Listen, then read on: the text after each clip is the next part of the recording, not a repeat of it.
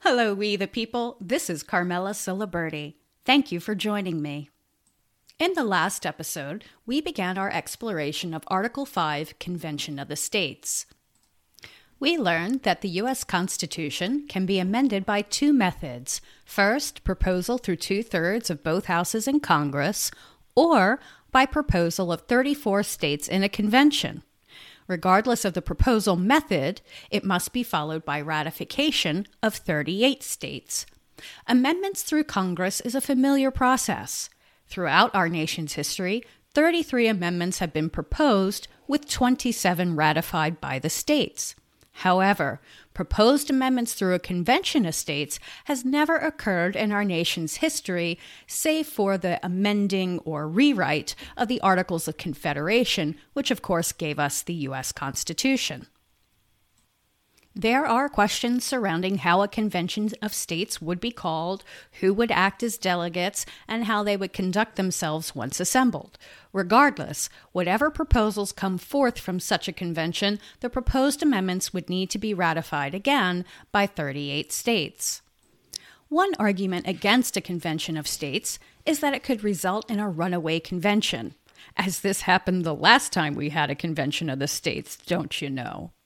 We explored the history surrounding the calling of a constitutional convention and found that 12 of the 13 state legislatures, state delegates to the proposed convention, and state delegates to the Congress of the Confederation were unanimous in their desire to drastically amend the Articles of Confederation. Even though Rhode Island did not send delegates to the Constitutional Convention, a portion of their state legislature and delegates to the Congress of the Confederation were in support of it. We will now pick up where our last episode ended, learning how the convention bridged the gap from the Articles of Confederation requiring unanimous ratification by the states to the new three fourths requirement for ratification of the U.S. Constitution. The debates surrounding this issue are documented and can be read in their entirety. But to save us the exercise of going through the back and forth, I will refer to Michael Farris's Harvard Journal of Law and Public Policy article. He does a good job of summarizing what was stated in those arguments. He says, What is clear both from this language and from the ensuing debates is that there were two competing ideas concerning ratification of the Constitution.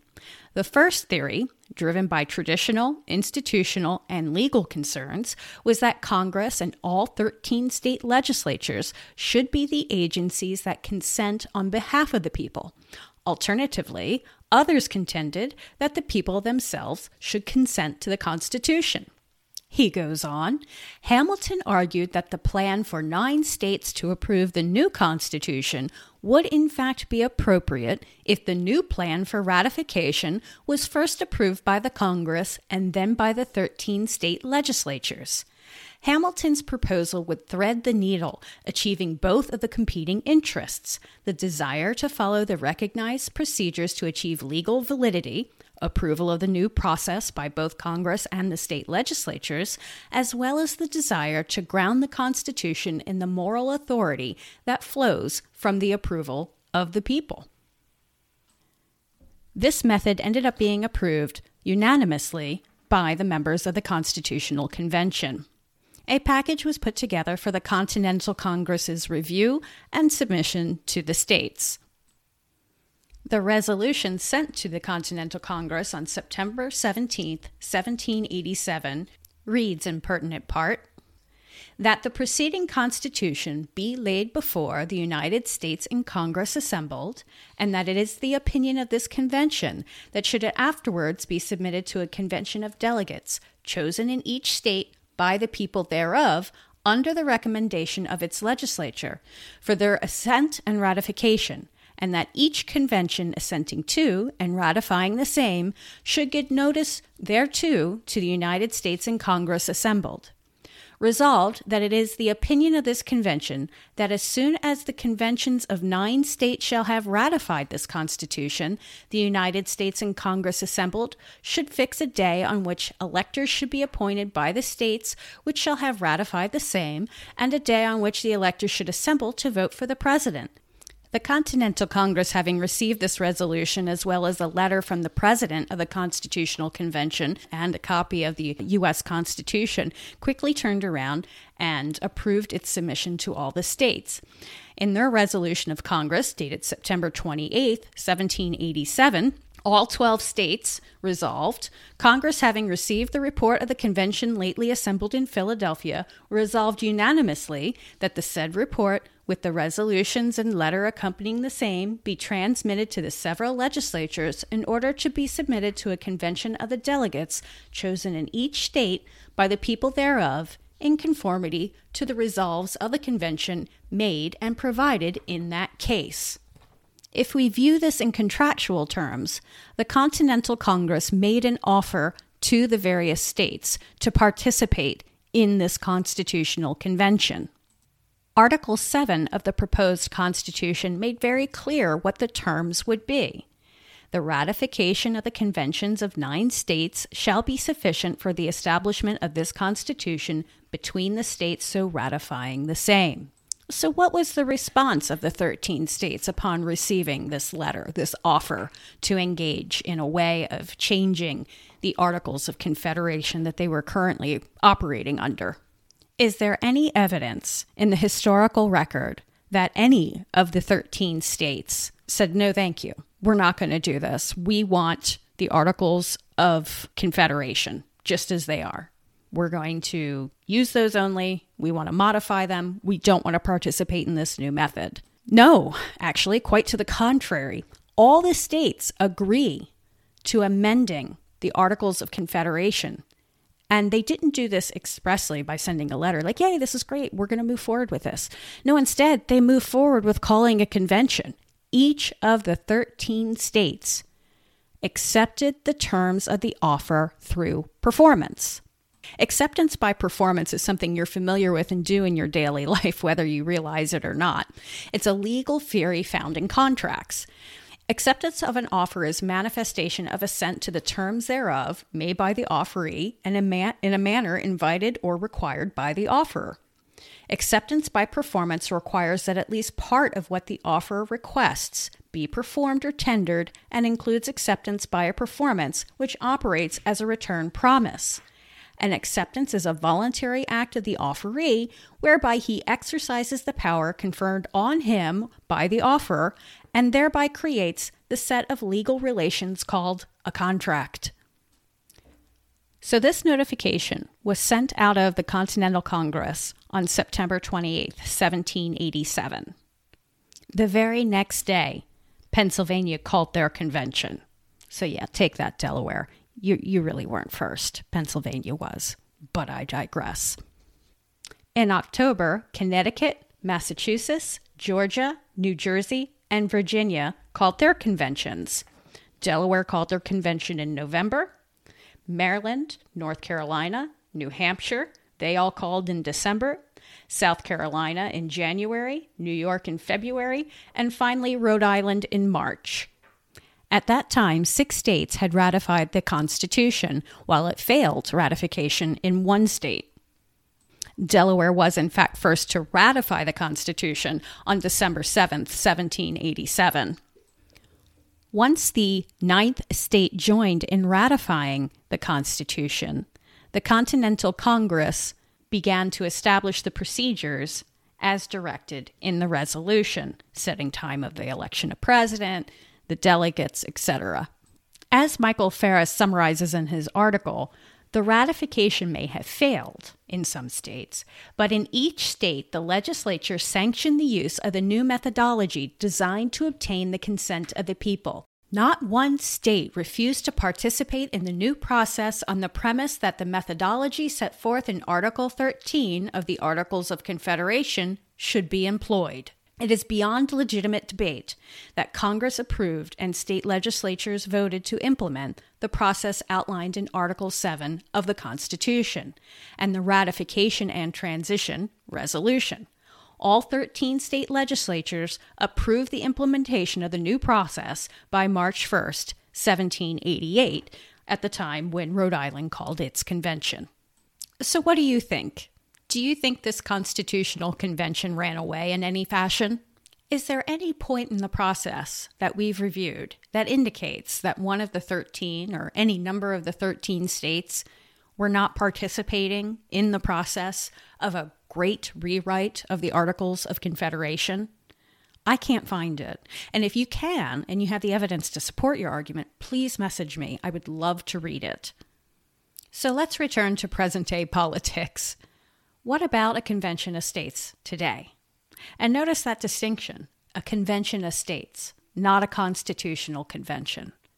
There is a false equivalence being drawn between what is being proposed today through Article 5 of the Constitution versus what occurred back in 1787 as the Constitutional Convention. Those are two very different things. So we can look back at history and, and get some bearings as to how things were conducted and how we might conduct ourselves in the future. But to say that an Article 5 Convention of the States is the same as a constitutional convention, which is a claim being made by some, is disingenuous. That being said, should we still be concerned that a convention of the states under Article 5 can in some way run away? Can it somehow completely dissolve our Constitution or parts of it? Could it do away or modify the First or Second Amendment? In short, the answer is no.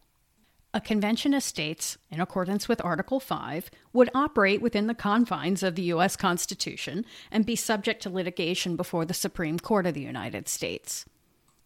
Further, if it was so easy to radically replace or change our current Constitution, why haven't they done it already? And it could be done in a much easier fashion than the Convention of the States. Think about it. Congress, right now, can propose any amendment they want, but it has to pass two thirds of both houses. Let's do the math, shall we? Two thirds of 435 representatives versus trying to get proposals through 34 state legislatures, amounting to more than 5,000 representatives, plus or minus, figure about 150 reps per state, just to get a proposal. Then they still have to have it ratified, which takes as we know, 38 states and their legislative bodies. Here's another argument. The Convention of States is its own sovereign body. Once it's enacted, it can do whatever it wants. Uh, not quite. That's not at all what the Constitution or Article 5 says. What they're proposing is actually a revolution. Are we really to believe that those are set on a revolution are going to go through the Article 5 Convention of the States process to get it done? I don't think so. Here's another argument. If an Article 5 convention of the states is called, Congress will take over the convention. They'll set the rules, they'll dictate everything. They can't. Congress has their own method of proposing changes to the Constitution through Article 5. A convention of the states is a process owned by the states.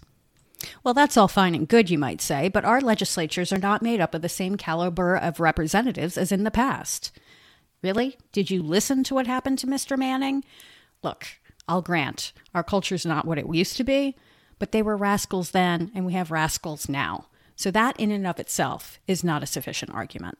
Well, if 34 states come together to draft proposals, it'll be way easier to get four more to agree to ratify those proposals.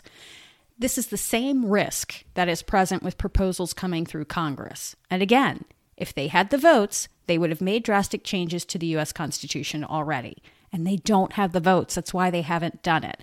So, why should we be scared of a process that has no more risk involved than what we currently experience? In fact, I would say it has less risk. Why?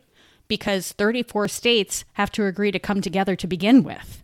And lastly, you might say the Constitution isn't broken and it doesn't need to be amended. Okay, finally, a sound argument. This is where the debate should occur. Do we actually want to amend the thing? You know, the thing. Sorry, couldn't help myself. Let's take term limits as an example. Arguments could be made on both sides. One could say that term limits would cause a loss of experience, or that our culture is such that the electorate would just replace one boob with another boob. Either way, wherever you stand on the issue, it's important to have the debate. And again, that's what the Convention of States does it allows for a debate. It doesn't immediately lead to ratification to any amendment, it's simply a proposal. We should also be on guard for the use of Article 5 as an alibi for not solving major political problems through the ordinary political process or as a means to distract the electorate from more pressing issues. So, if I was your state rep, how would I vote on a convention of states? Well, it depends on the text of the resolution. I see no greater risk posed by a convention of states than what is already occurring in our national government. A convention of states is simply one more tool in our toolbox, given to us by our founders to reel in our national government. Now, let's say that proposed amendments to the Constitution, sourced through either Congress or a convention of states, came before me for ratification as your state legislator. Again, it would depend on the text of the amendment. Any proposal would have to be closely evaluated for unintended consequences. I find term limits particularly appealing, though, because it doesn't address a human behavioral issue. Our founders were well acquainted with the human condition, and if they wanted to keep individuals from serving in government for a particular period of time, they could have easily stated such in our founding documents. However, one thing that has changed that they may not have anticipated is life expectancy. By and large, the founders didn't have to worry about someone being in government for 40 years because they would have died. For centuries, the life expectancy hovered around 38 years. Not until the 1950s did that begin to shift, and that shift accelerated in the 1970s. Setting aside the president, Supreme Court, and military, I think it would be interesting to see a 20 year limit on all federal public servants and representatives. That said, does that necessitate an amendment to our Constitution? Again, as we discussed just a minute ago, there's arguments on both sides that are valid. I personally do not feel compelled to go out and lobby to get a convention of the states done. Neither do I feel compelled to stop a convention of states from occurring. What I am passionate about is not allowing this issue to divide the conservative movement. It is a nothing burger. There are no additional risks with the calling of a convention of states. So why beat each other up over it? In July of last year, a resolution was put forth in the General Assembly of Pennsylvania. This resolution would have petitioned Congress of the United States to call for a convention proposing amendments pursuant to Article 5. This bill, SR 152, was really well written, and I would encourage you to read it. It answers many of the questions that we have regarding process and what it would look like if Pennsylvania participated. Recently, Steve Davies, Pennsylvania's Convention of State Leadership team, provided an update regarding SR 152. He says after multiple rounds of contacts by many of you to your senator, on July 8th, SR 152 was marked on the Senate calendar for a vote we believed we had or would be able to secure enough vote commitments to have the resolution pass on that date. However, at the last minute, a number of senators indicated they could not support the resolution and it was not put up for a vote. Here are the senators we know were not going to vote for the resolution Senators Yaw, Gordner, Brooks, Vogel, Robinson, and Bartolotta. There were no doubt more, but we have been able to confirm these six. In his summary, Davies goes on to explain why he believes the resolution failed in the Pennsylvania Senate. I share it with you because it provides a good summary of what we've been discussing here and the concerns, whether founded or not, that are being floated among our representatives. Davy states that for most of them, their opposition to the resolution is primarily a result of pressure by members of a PA Second Amendment advocacy group to prevent the passage of any Article 5 convention resolution, irrespective of the content. This goes back to what we were just discussing. Should Article 5 Convention of States be a divisive issue among conservatives? I'll continue with Davies. This fear of an Article 5 convention is based largely on a belief that the delegates to the 1787 Philadelphia Convention, which resulted in the U.S. Constitution, did not have the authority to propose a new Constitution. These Article 5 opponents believe that the convention was called solely to amend the Articles of Confederation and that the delegates ignored this convention scope restriction. Consequently, they argue, it would be possible for the delegates to an Article 5 convention to do the same thing and thereby eliminate or severely weaken the Second Amendment.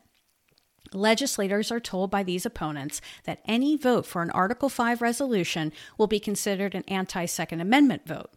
One can sympathize with this view. We all hold the Second Amendment to be sacred and it should not be modified. But again, let's look at the facts. Is that what could happen here with a convention of states? Or, put another way, does the convention of states put us at any greater risk for this happening? We'll continue with Davies. He goes on Many legislators greatly fear a negative vote rating from Second Amendment supporters will cause them to lose their seat at re election, so they take an opposition position when forced to make a vote decision. The opposition argument described above has 1. No basis in historical fact, 2. Convention operation precedent going back to the colonial era, 3. The original intent of the framers when Article 5 was drafted, for or in case law developed since the Constitution was ratified. Does this sound familiar? It sounds like the same conclusion we came to throughout our exploration. Davies goes on to opine why this is the case. He says, So many of our legislators, who have taken oaths to protect, obey, and defend the entirety of both the PA and U.S. constitutions, turn their backs on the Convention Clause in Article 5 for the sake of ensuring re election. So, why don't legislators in the 19 states that have passed the Convention of States Article 5 Convention resolution have the same concerns? I think a big part of the reason is that 18 of those states have part time legislatures. The average annual salary of those state legislators is $25,200. The annual salary of rank and file Pennsylvania legislators is $95,400. So it's easy to see why PA state legislators are extremely reluctant to cast risky votes that could result in them losing a very well paid, full time job that includes a generous benefits package.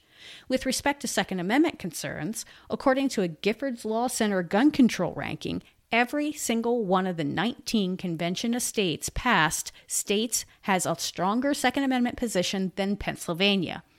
Those legislators have no doubts that an Article 5 convention can be conducted as the framers intended. The stance many legislators in our General Assembly have taken on Article 5 is unacceptable, to put it mildly. They fear losing their seat much more than they fear losing the Republic. Now, unfortunately, you know, Davies being part of the Convention of States team is is going to be divisive on the issue, of course, because they're lobbying hard to get this done and they believe in the cause and they think this is how we save the republic. As I mentioned, I'm not convinced that's the case, and I think whatever side of the issue we fall on, we don't want to divide the conservative movement over this. It's simply not worth it in my mind. And with that, I'll close on the issue of Convention of States. And if, again, you have anything to add or want to share, please feel free to message me with information. I'd love to hear from you.